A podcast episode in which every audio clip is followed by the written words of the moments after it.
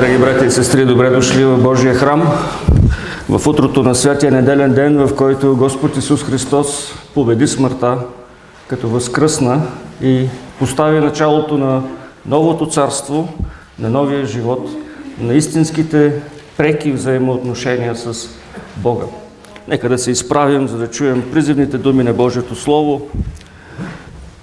Господ, Бог Всемогъщ, е говорил и призовал земята от изгряването на слънцето до залязването му. От Сион, съвършенството на красотата, Бог е възсиял.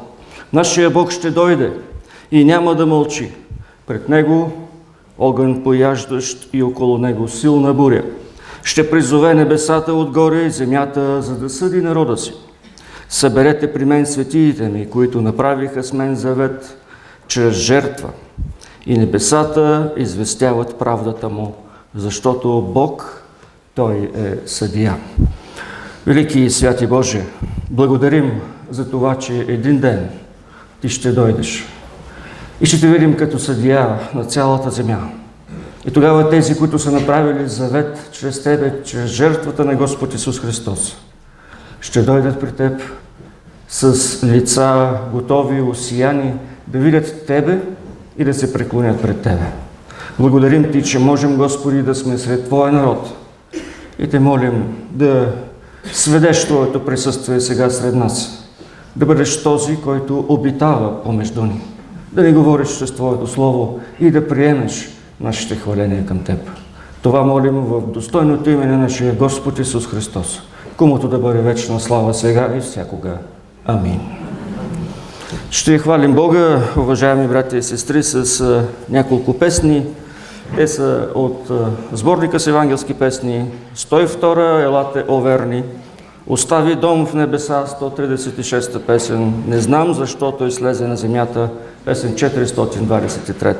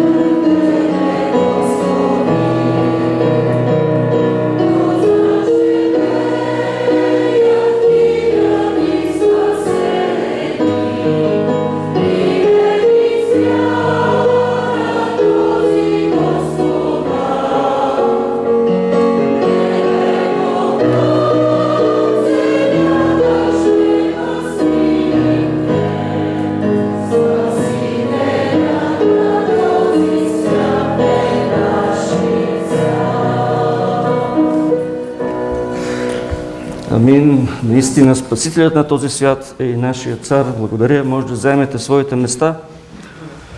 Заедно сега ще възхвалим Бога, като прочетем от Божието Слово ответно, като църква, като събрание, като Божий народ, като Божие семейство. Една част от Евангелието според евангелист Матей, 7 глава, първите 12 стиха или 29-ият ответен прочит в края на сборниците с евангелски песни. Той ще бъде изписан и на екрана. Там Господ Исус казва, не съдете, за да не бъдете съдени.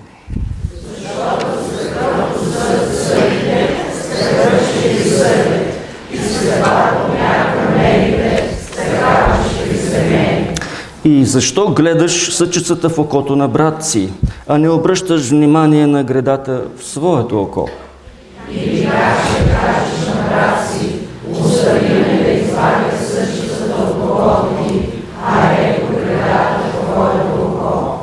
Лицемерецо, първо извади гредата от своето око и тогава ще видиш ясно, за да извадиш съчицата от окото на брат си. Не давайте свято нещо на кучката, нито първите бисерите си разминете, да не видите съдът краката и да Искайте и ще ви се даде. Търсете и ще намерите. Хлопайте и ще ви се отвори. Защото всеки, който иска, получава, който търси намира и на този, който хлопа, ще се отвори.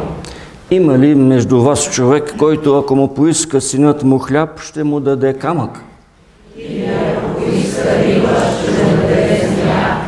И те, ако вие, които сте зли, знаете да давате блага на децата си, колко повече вашият Отец, който е на небесата, ще, доб... ще даде добро на тези, които искат от Него. И така, всяко нещо, което желаете да правите човеците на вас, така и вие правете на тях, защото това е законът и пророците. Амин. Това е златното правило на Библията. Ще продължим да я хвалим нашия Господ, като чуем изпълнението на нашия хор Ела, Ела, Емануил. Take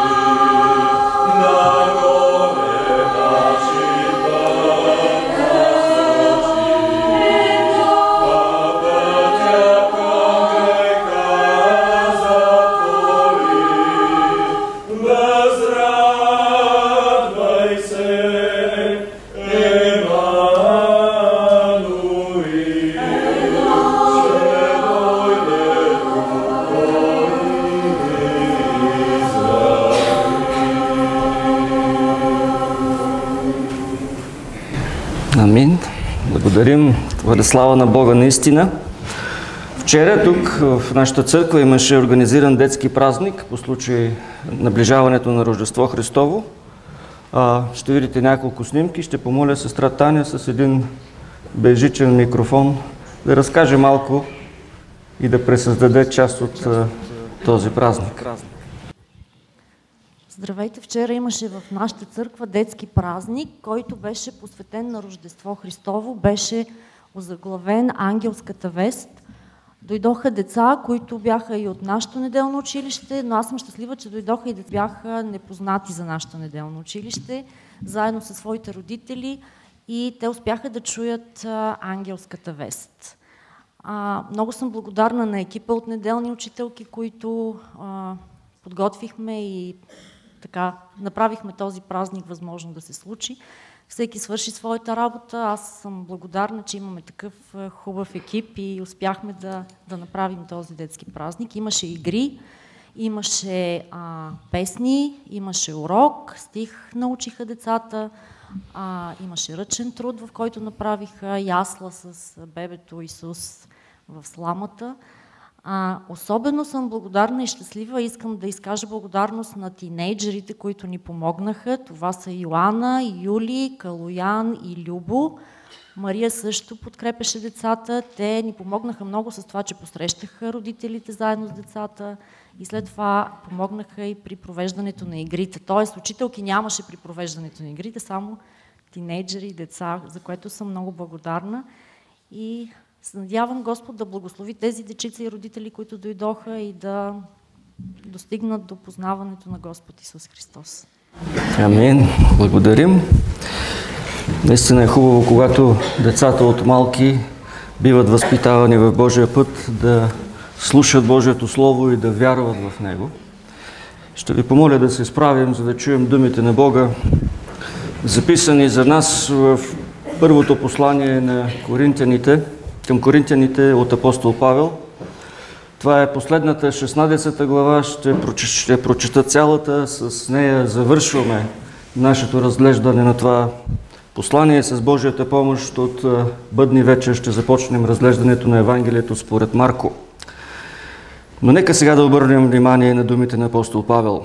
А колкото за събирането на дарение за светиите, правете и вие така, както наредих в църквите в Галатия – във всеки първи ден на седмицата, всеки от вас да си отделя да събира според успеха на работата си, за да не се събира, когато аз дойда.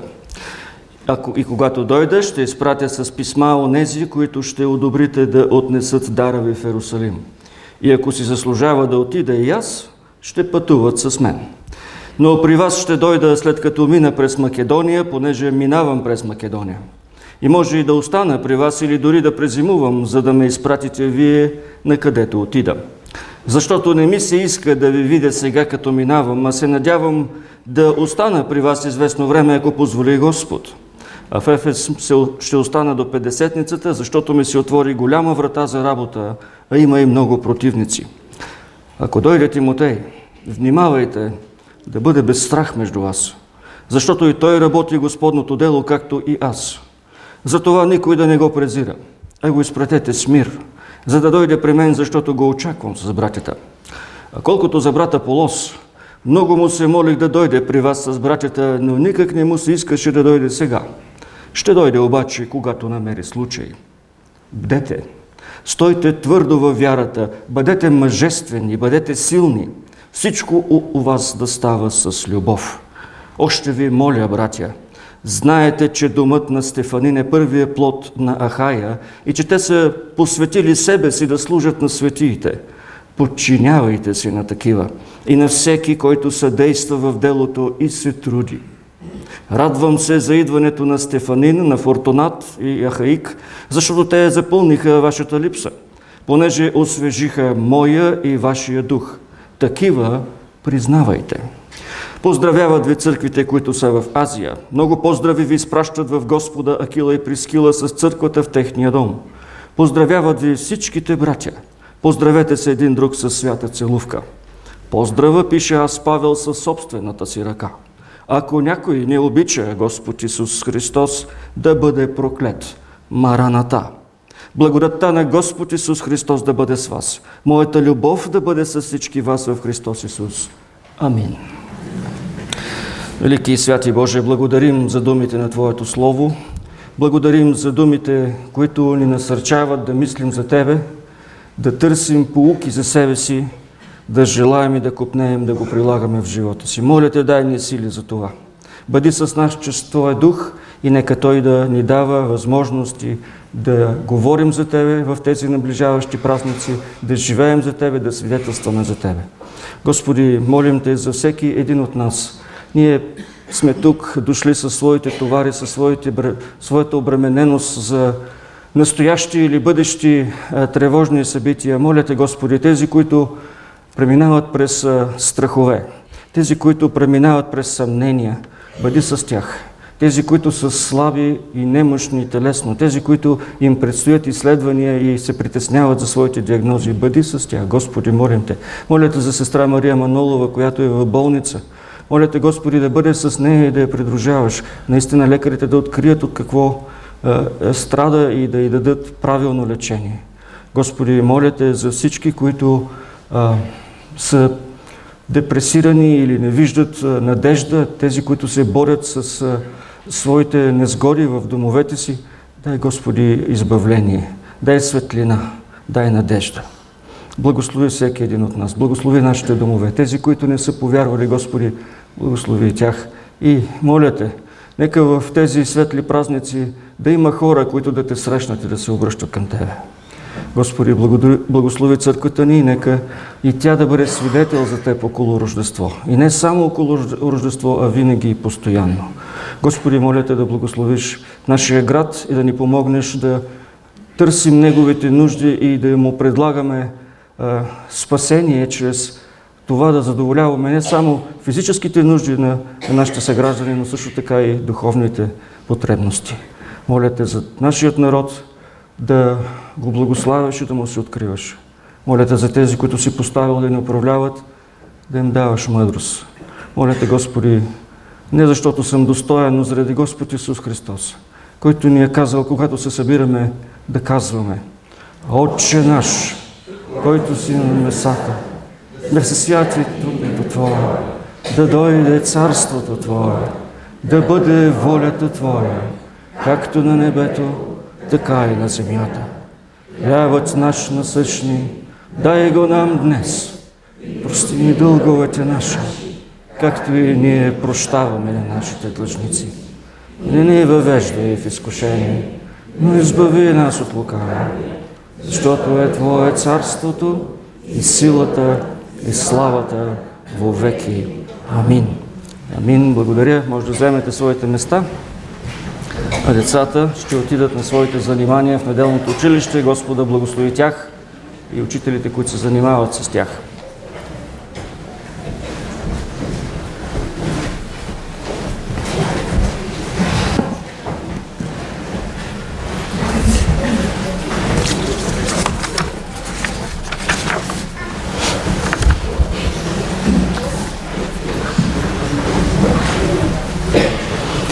Уважаеми брати и сестри, наближаваме края на една година, наближаваме празника на раждането на Спасителя. Все времена на равносметка и пресмятане, премислене на това през какво Бог ни е правил до тук. Време, през което го славим за великите му дела и време, в което сме му благодарни за грижата и благословенията. Време, в което ние самите си правим равносметка какво сме успели да направим и какво не сме успели да направим. С какво сме се преборили и с какво още предстои да се борим. Разбира се, разчитайки на Божията благодат. Замисляме се за нашите дарби, дали сме ги открили и дали сме ги използвали за Божия прослава през тази година. Въобще мислим дали сме изпълнили своето предназначение до тук. Но хората имат различни възгледи и идеи за това каква е целта и предназначението на човешкия живот. Някои казват, че целта на живота е да отгледаме следващото поколение или да направим нещо, за да стане светът по-добро място, да евангелизираме и така нататък. Има разлика между основната цел на живота и основната задача в живота. Хората имат различни мисии и задачи. Едни са майки, бащи, мисионери, учители, пастири, доктори, следователи, богослови, строители и какви ли още не. Но такава задача или роля не е основната цел и истинския смисъл на живота. Това, което Библията учи за целта на живота е изразено кратко и вярно в следния добре познат цитат. Най-висшата цел на човека е да прослави Бога и да живее в Неговото присъствие за винаги. Човечеството съществува и е създадено за вечни цели. Затова крайното предназначение на, на живота на човека е по-висше и независимо от временните обстоятелства да прославяме Бога, да носим слава на нашия Създател и на нашия Спасител. Всичко в нашия живот е предназначено да увеличава Божията слава около нас. В тази връзка ние с вас разгледахме 15-та глава от първото послание на апостол Павел към коринтяните, което завършва по един сочиш към Божията слава начин. И колко секаш би ни се искало цялото това писмо да завърши с края на 15 глава. Със славните възгласи на апостола. О смърт, къде ти е победата? О смърт, къде ти е жилото? Вместо това тази 16 глава, която прочетахме, изглежда някак много тривиална – много всекидневно. Бих искал да ви помоля да съберете даренията и ето ги моите планове за пътуване, най-общо пише апостола. Но ако се вгледаме и размислим по-сериозно, ще видим, че има смисъл във всеки един нейн стих, от всяка една нейна дума. Това е един много добър начин да се завърши писмото, защото църквата все още не е достигнала до окончателната победа и славния живот във вечните владения на Бога. И ако се поразмислим заедно върху тази 16 глава, ще видим, че апостола ще ни занимае с това какво означава да живеем християнски живот в светлината на бъдещата вечна и велика реалност. Какво означава да сме братя и сестри под купола на местната църква? На четири неща ще ни направи свидетели Павел. Първо, в стихове от първи до четвърти, той ни учи за парите в Божия храм – как използваме парите си и как даваме за Божието дело в църквата. След това от 5 до 9 стих той говори за нашата цел според Божия план. Той споделя за своите планове за пътуване и за това какво Бог прави в Ефес и за още някои неща, които не бива да бъдат пропуснати после. От 10 до 18 стих апостола пише за служителите и служенията в църквата. Как трябва да се отнасяме към тях и какво да ценим в тях. И накрая, стихове от 19 до 24, Павел ще ни настави за зрелостта и за зрелия живот в Божието семейство. Така всичко можем да обобщим. Парите в църквата, целта на църквата, служенията и служителите в църквата и зрелостта в църквата. И така на първо място парите в църквата, първите четири стиха. А колкото за събирането на дарение за светиите, правете и вие така, както наредих в църквите в Галатия. Във всеки първи ден на седмицата, всеки от вас да си отделя и да събира според успеха на работите си, за да не се събира, когато аз дойда. И когато дойда, ще изпратя с писма онези, които ще одобрите да отнесат дара ви в Ерусалим. И ако си заслужава да отида и аз, ще пътуват с мен.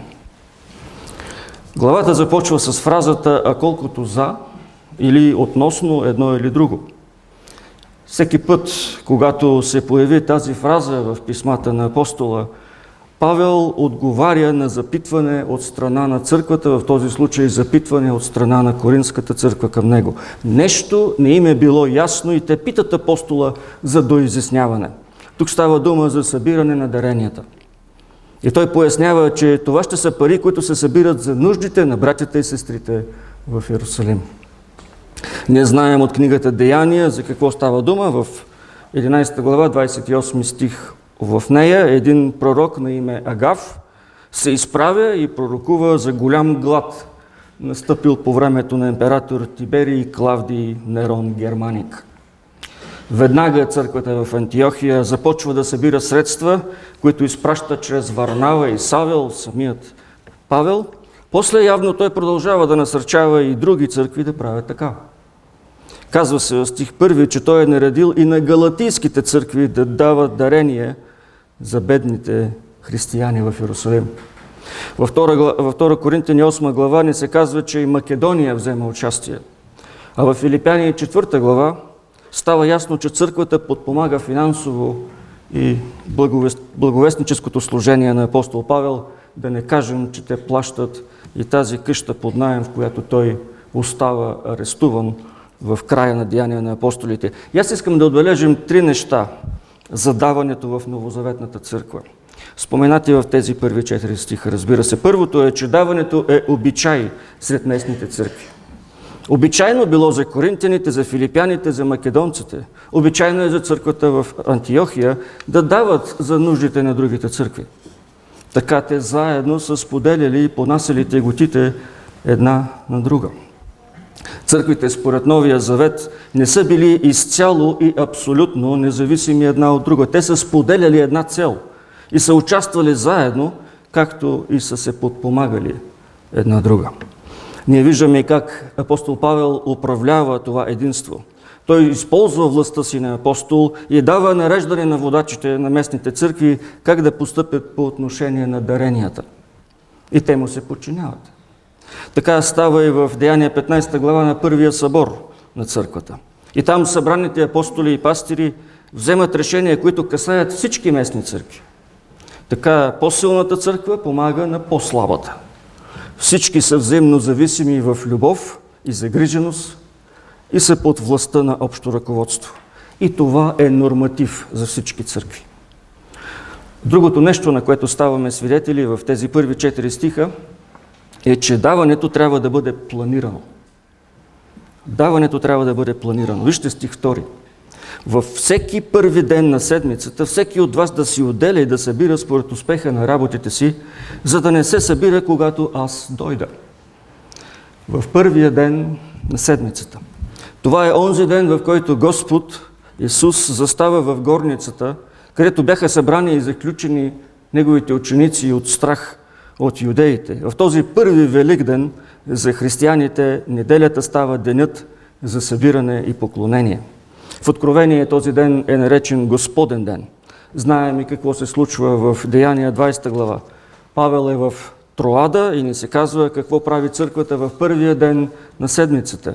Когато бяхме събрани, пише Лука, за разчупването на хляба.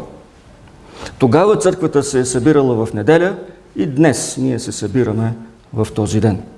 Това е денят, в който се събираме за поклонение, да, но това е денят, в който вярващите доброволно събират средства за подпомагане на светиите, за помощ на бедните и за делото на благовестието. И това е една обичайна практика. В първия ден от седмицата, по време на богослужението, се събират и средствата за Божието дело. Така че казва апостола, планирайте да давате тогава, а не когато аз дойда. Нещо повече. Той им казва, отделяйте от парите си и ги съхранявайте, за да не се събира, когато аз дойда. И тук идеята е, че църквата има ковчежник или касиер, който да отговаря за събраните средствата, когато Павел дойде, да му се наброи точно дарената от хората сума. Такива ковчезници е имало и в храма в Ерусалим и в физическите храмове също. Така той казва, давайте даренията си в местната църква, нека тя да ги съхранява по определен начин, да когато аз дойда да не се налага да се ходи по къщите на вярващите, а да мога да взема средствата, така както са събрани в неделния ден. Така че вярващите е трябвало да планират, да дават на църквата неделя след неделя – и църквата да съхранява парите и да ги разходва мъдро и да не злоупотребява с тях, но във всичко да се търси Божията прослава. Такъв е бил тогава начинът за разполагане с парите на църквата и той е бил задължителен не за всички църкви, не само за Коринската. И на трето място следва да има една съразмерност в даването, съотношение. Вижте пак втори стих. Всеки от вас да си отделя и да събира според успеха на работите си. Често говорим за десятъци и дарения това е една хубава старозаветна практика. Ако разгледаме по-подробно този въпрос, ще видим, че светиите тогава са давали десятък и дарение за левитите, за храма, за бедните. И щом съберем конкретните числа, ще се получат около 20-23% от доходите на семейство. Но в новозаветната практика има едно много по-радикално и предизвикващо себепожертвователно, жертвено даване и щедрост. Явен пример за това, разбира се, е краят на Деяния, четвърта глава.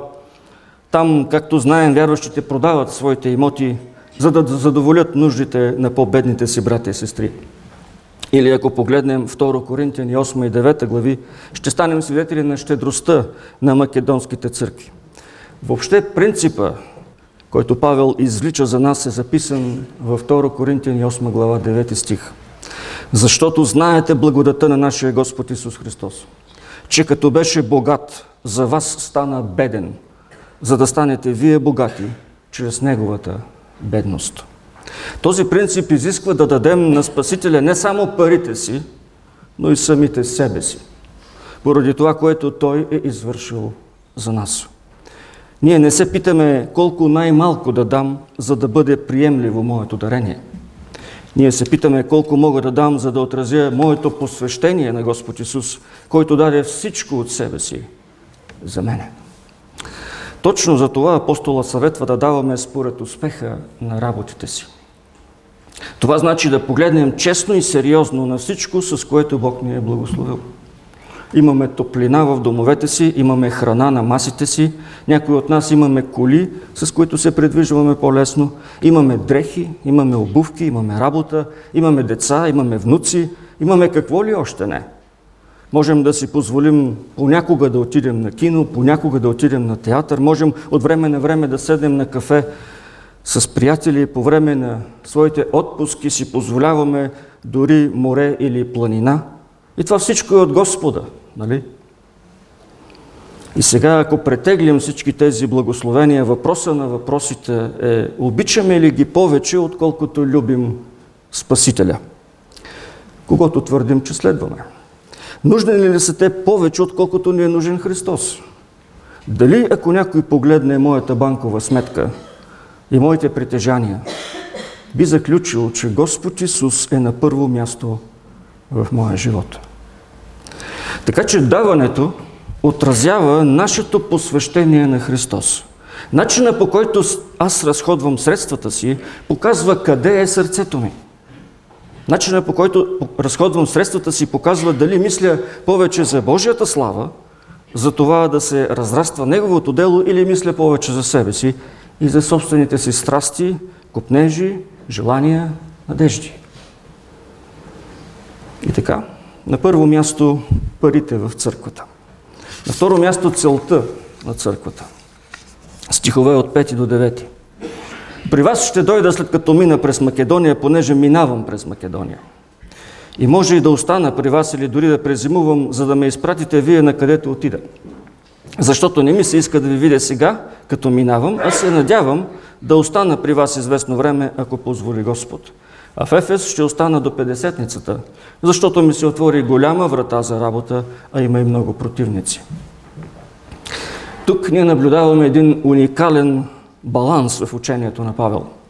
От една страна, той ни наставлява как да даваме в църквата, защото тя има нужда от финанси, за да може да функционира.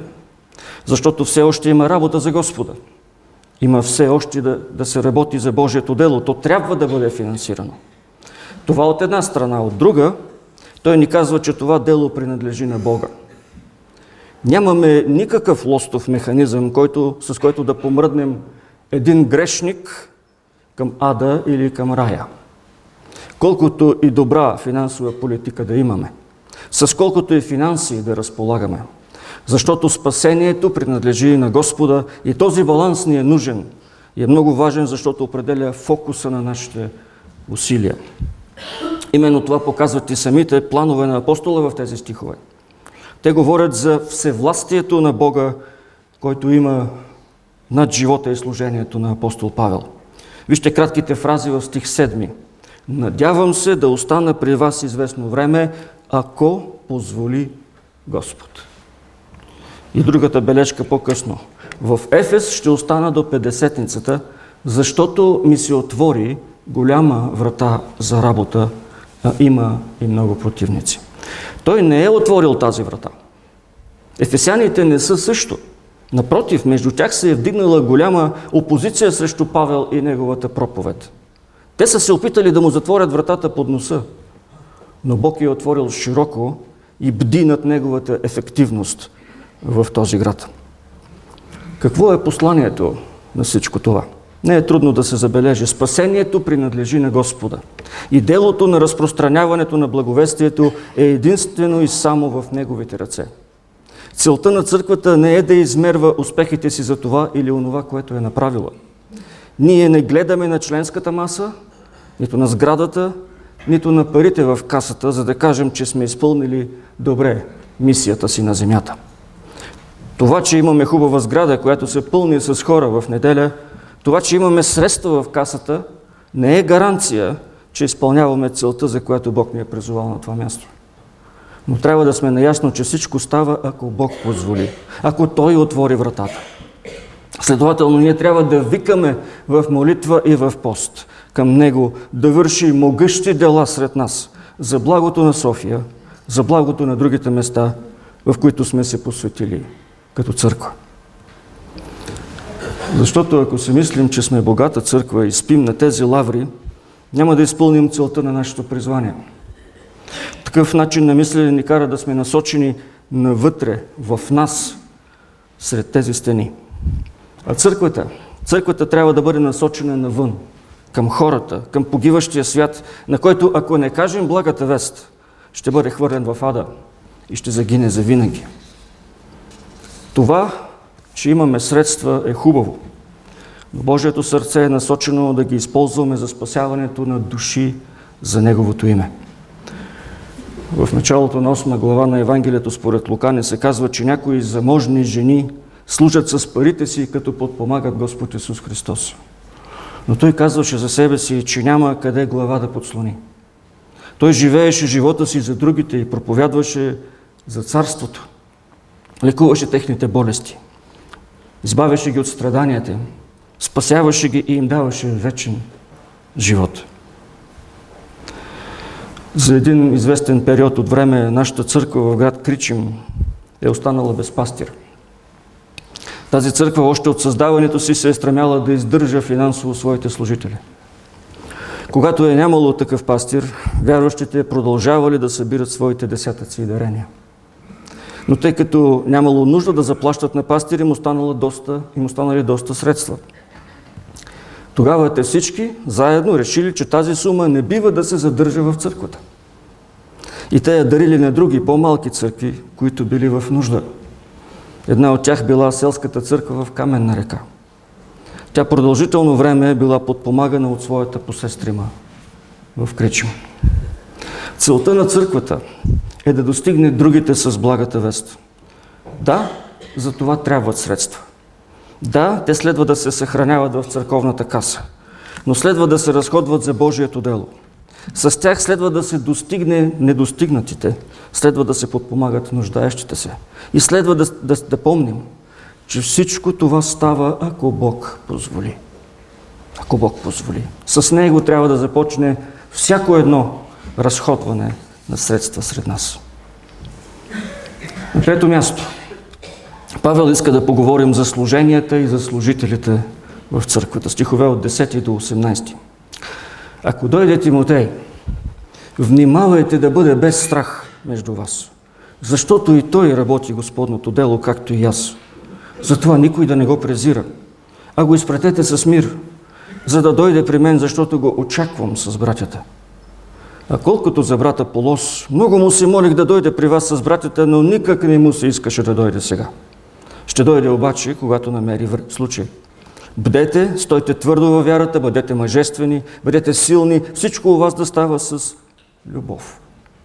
Още ви моля, братя, знаете, че домът на Стефанин е първия плод от Ахая и че те са посветили себе си да служат на светиите. Подчинявайте се на такива и на всеки, който съдейства в делото и се труди. Радвам се за идването на Стефанин, на Фортунат, на Ахаик, защото те запълниха вашата липса, понеже освежиха моя и вашия дух. Такива признавайте. С тези думи апостола обръща с главата надолу представите на коринтияните за служители, за водачи. Вие си спомняте как започва това писмо. С констатацията на Павел, че вярващите в църквата са разделени. Всеки си има свой собствен фаворит и човек, който следва. Едни са за Павел, други за Аполос и така нататък. Всеки се приценява кога ще дойде на църква.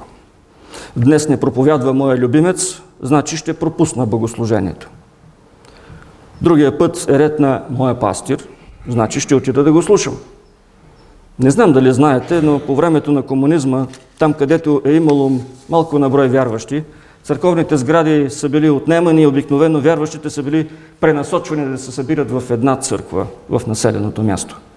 Такава е ситуацията в град Руса. Всички са били събрани в сградата на методистската църква. Баптисти, методисти, педесятни и църква Божия. Може да си представите какво се е получавало. Когато е бил ред на 50-ния пастир да проповядва, хората от другите деноминации предпочитали да си останат вкъщи. И обратното. Когато се ослужвала Господна трапеза от методистския пастир, да речем, вярващите от Божия църква не са участвали, защото другите не си мият нозете преди причастието, както те правят. Разделение преди всичко на ей такива основи. Апостола изпраща на Коринската църква Тимотей с думите Ако дойде Тимотей, внимавайте да бъде без страх между вас, защото и той работи Господното дело, както и аз. Затова никой да не го презира, а го изпратете с мир, за да дойде при мен, защото го очаквам с братята. А колкото за брата Полос, пише той, и го нарича брат. Той не е някакъв велики харизматичен водач, той е брат сред братя. Нищо, че се казва Аполос, което е име сред тогавашните вярващи. Тимотей пък е плах човек, притеснителен, самовглъбен в себе си, лесно раним. Затова с него трябва да се отнасят по-внимателно, съветва апостол Павел. С други думи, служителите в църквата не са някои с блестяща риторика или с осанка на големи имена и звезди в християнския небосклон. Това са хора, които са посветили живота си в служба на другите, в служба на Бога. Такъв е и Стефаниновия дом, казва Павел. Той е положил себе си в това да бъде слуга на другите. Още ви моля, братя, да знаете, че домът на Стефанин е първият плод на Ахая. Че те са посветили себе си да служат на светиите.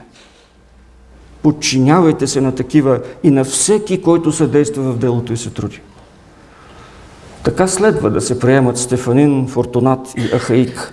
Не защото те се правят на велики, но защото са смирени и малки. Не защото са нещо голямо, но защото са слуги. Слуги на Бога. Такива признавайте, казва апостола. Следвайте такива мъже. Помагайте им по пътя. Зачитайте ги. Мисля си, как ли бихме посрещнали Господ Исус, ако дойде на богослужение при нас и ние не знаем, че е Той? Защото пророк Исаия пише за Него.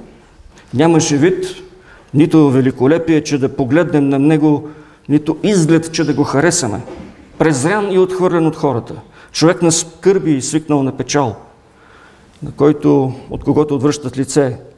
Той беше презрян и за нищо не го счетохме. Едва ли бихме го искали, особено с тези характеристики, да стане член на Първа Евангелска. Той беше отхвърлен. Ние го растнахме на кръста, там той даде живота си заради нас. Но такъв е Божият ред. Такова е Божието определение за водач. Такъв, който е слуга на всички. Божий служител за всички. Такива служители трябва да избираме. Не по тяхната красота или надареност, но дали отговарят на този много важен въпрос. Служители ли са на всички? Работници и са работници ли са за делото? Защото както и финансите, и служителите, и служенията са средства. Средства, които Бог използва за своето дело и за прослава на своето име. За да се изпълни целта на църквата. За да са обгрижени светиите – и да се достига до невярващите. На четвърто и последно място, нека поговорим за зрелостта в църквата. Нека се върнем първо на стихове 13 и 14. Бдете, стойте твърдо във вярата, бъдете мъжествени, бъдете силни. Това са едни насърчаващи и силни думи наистина. Но са едни военни термини. Да бдиш, да бъдеш мъжествен, да бъдеш силен. Уважаеми брати и сестри, ние трябва да помним, че сме във война. В стремежа си да се изграждаме един друг, в купнежа си да достигнем погиващите, ние сме във война. Изкушенията са нещо реално. Врагът ни е реален. Дяволът обикаля и търси кого да погълне. Той се занимава с нас, вярващите. И това е нашето ежедневие всеки ден. В християнския живот никой не може да заспива на поста. Ние следва да сме винаги в готовност за стрелите на врага. Господ Исус посъветва учениците си да се молят, за да не изпаднат в изкушение. Павел ни насърчава да бдим, да сме силни и мъжествени в тази борба. Но и казва, стойте твърдо в вярата.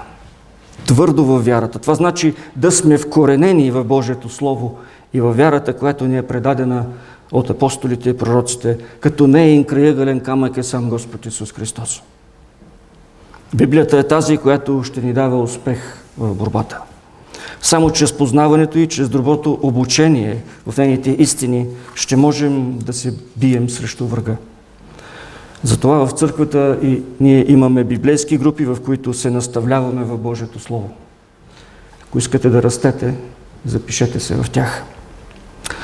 В началото казахме, че основната тема на този пасаж е как да живеем живота си под купола на местната църква в светлината на бъдещата славна реалност. Ние следва да се грижим един за друг, като жертваме от средствата си за Божието дело. Трябва да се служим един на друг, като се обичаме и се зачитаме. Като знаем своите силни и слаби страни и се грижим за тях. Трябва да сме и бдителни, защото всеки ден сме във война с себе си и с света. Въпросът с любовта е един Въпросът за любовта е един към друг и зачитането се отразява в стихове 19, от 19 до 24. Поздравяват ви църквите, които са в Азия. Много поздрави ви изпращат в Господа Кила и Прискила с църквата в техния дом. Поздравяват ви всички братя. Поздравете се един друг с свята целувка. Пиша, поздрава пише аз със собствената Павел, със собствената си ръка. Ако някой не обича Господ Исус Христос да бъде проклет. Мараната. Благодатта на Господ Исус Христос да бъде с вас. Моята любов да бъде с всички вас в Христос Исус. Колко интимно звучат тези думи. Колко топлина има в тях. Колко обич строи. Те се грижат един за друг, познават се по име. Има семейно чувство, има грижа, има приемане, има поздрави, има целувки. Дори в думите на апостол Павел има нежност и любов. Ние се нуждаем един от друг, скъпи приятели. Никой вярващ не може да изпълни 13 и 14 стих сам. Не мога да бъда достатъчно бдителен, ако няма някой, който да бди и за мене. Ако няма някой, който да ме наблюдава дали и на къде криввам. Нуждая се от братя и сестри, които да ми пазят гърба. Ние сме във война и се нуждаем един от друг. Така че християнската зрялост е един групов проект. Християнското израстване е един групов проект. Не можем да се справим сами. Не можем да използваме църквата като случайен снабдител на духовни блага и услуги и да растем в християнска зрялост и да сме верни на нашия Господ и Спасител. Не. Това е място и това, това е мястото и това са хората, след които сме призовани да живеем и заедно да израстваме, като се учим да се обичаме един друг, защото пръв Господ ни възлюби. Любовта помежду ни е толкова важна, че в 22 стих апостол Павел взема перото от своя писар и със собствената си ръка пише Ако някой не обича Господ Исус Христос, да бъде проклет мараната. Господ иде. Или Господ ще дойде, или дойди Господи. Той ще дойде. Един ден Господ Исус ще се върне на тази земя и тогава ще задава въпроси. Въпроси като този. Можем ли да казваме, че обичаме Господа, а да страним и да не обичаме брата си? Можем ли да казваме, че сме семейство, а да има непростителност и неразрешени взаимоотношения? Господ иде и всички ще трябва да отговаряме пред Него. Как разходваме парите и притежанията си? Как служим един на друг? Загрижени ли сме за погиващите извън църковните стени? Помагаме ли си един на друг, като се подкрепяме срещу врага ни и като се грижим за нашето общо израстване във вярата? Дано, когато Господ дойде, да види, че всички, правим това. Амин. Велики и святи Боже, в на вечерието на Твоето въплъщение на раждането Ти. И отново си припомняме Твоите велики истини. Че ние живеем на тази земя и имаме нужда от мъдрост, как нашия християнски живот да бъде в посвещение на Тебе и за слава на Тебе. Помагай ни да мислим не само за средствата, които изразходваме, но за взаимоотношенията, които имаме помежду си.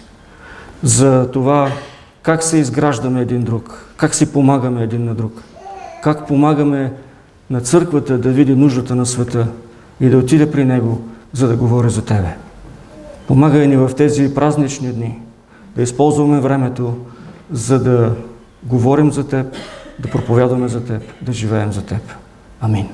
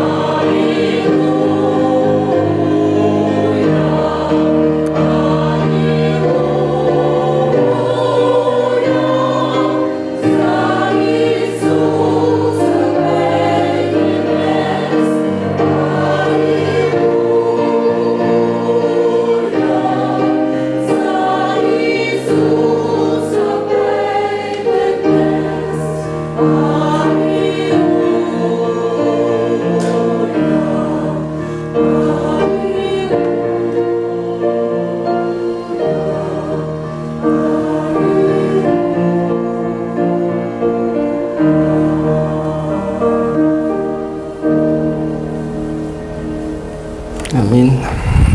Истина слава на Бога. А, сега следва най-трудната за мен част съобщенията. Тази вечер богослужението ни ще бъде от 18 часа в а, формата на рождествен концерт на Любомир Денев и приятели. Може да видите афиша и да поканите приятели. Това ще бъде хубав повод да споделим за нашата вяра, да покажем и църквата, ако щете. Вестник Зорница можете да вземете в края на, на, на приисхода на църквата. Там ще намерите и безплатни броеве, които са от последният така, празничен брой на вестника, който отразява 110 годишната от основаването на Обединение Евангелски църкви. Книжарницата ще работи, библиотеката също. Нашата сестра от книжарницата казва, че календарите и българската духовна манна свършват, така че можете да се така да си купите и да побързате за това да, да, да го направите преди да са свършили. Сряда, тази сряда от 18 от 19 часа Духовния съвет ще има своето заседание. След богослужението, репетиция на детския хор, тук, нали, сестра Светлана, тук ще бъде, да. И сега, вие знаете нашия ред на богослуженията, всяка неделя от 10 часа е нашето богослужение с проповед, всяка неделя от 18 часа е нашата вечерна служба. 24-ти бъдни вечер ще имаме своето богослужение с сценка от 16 часа, 25-ти Рождество Христово от 11 часа ще бъде нашето богослужение. Всяка сряда от 18 часа имаме и молитвен час. И сега следва едно съобщение, на което искам да обърна внимание, особено на родителите с деца до 18 години. Има един закон, който е прият на европейско ниво, който и България е ратифицирала, който изисква съгласието на хора, когато биват снимани заснемани и техни снимки или видео с тях бива качено в публичното пространство, каквото е интернет. Вие знаете, че нашето богослужение се заснема и се качва цялото в, на страницата на, на, на църквата или в канала YouTube. И това е едно публично пространство.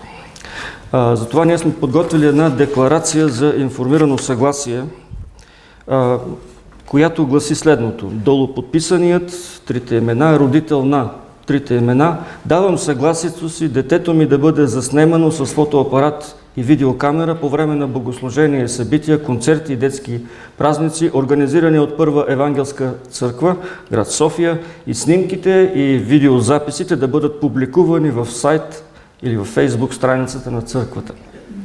Ако тези от вас не желаят, които не желаят техните деца да бъдат снимани и качвани в, в страницата на, съюз, на, на църквата или, на, или във фейсбук страницата на църквата и не иска да попълнят тази декларация, ще помолим да не допускат децата си тук отпред, да участват в сценки или да казват стихчета или да бъдат заснемани по някакъв начин, защото това нарушава този закон и църквата може да има проблеми в това отношение, особено тези, които заснемат там двамата братя. Така че тези от вас, които имат деца до 18 години, и те искат, имат желание техните деца да бъдат заснемани, когато църквата има някакви мероприятия или участия. Нека да вземат от брат Даниел Донев, той е там, сега ще мине за дискуса, може би, от него да вземат по една декларация на дете и да я попълнят, ако желаят. Благодаря ви. Ако не съм забравил нещо, ще...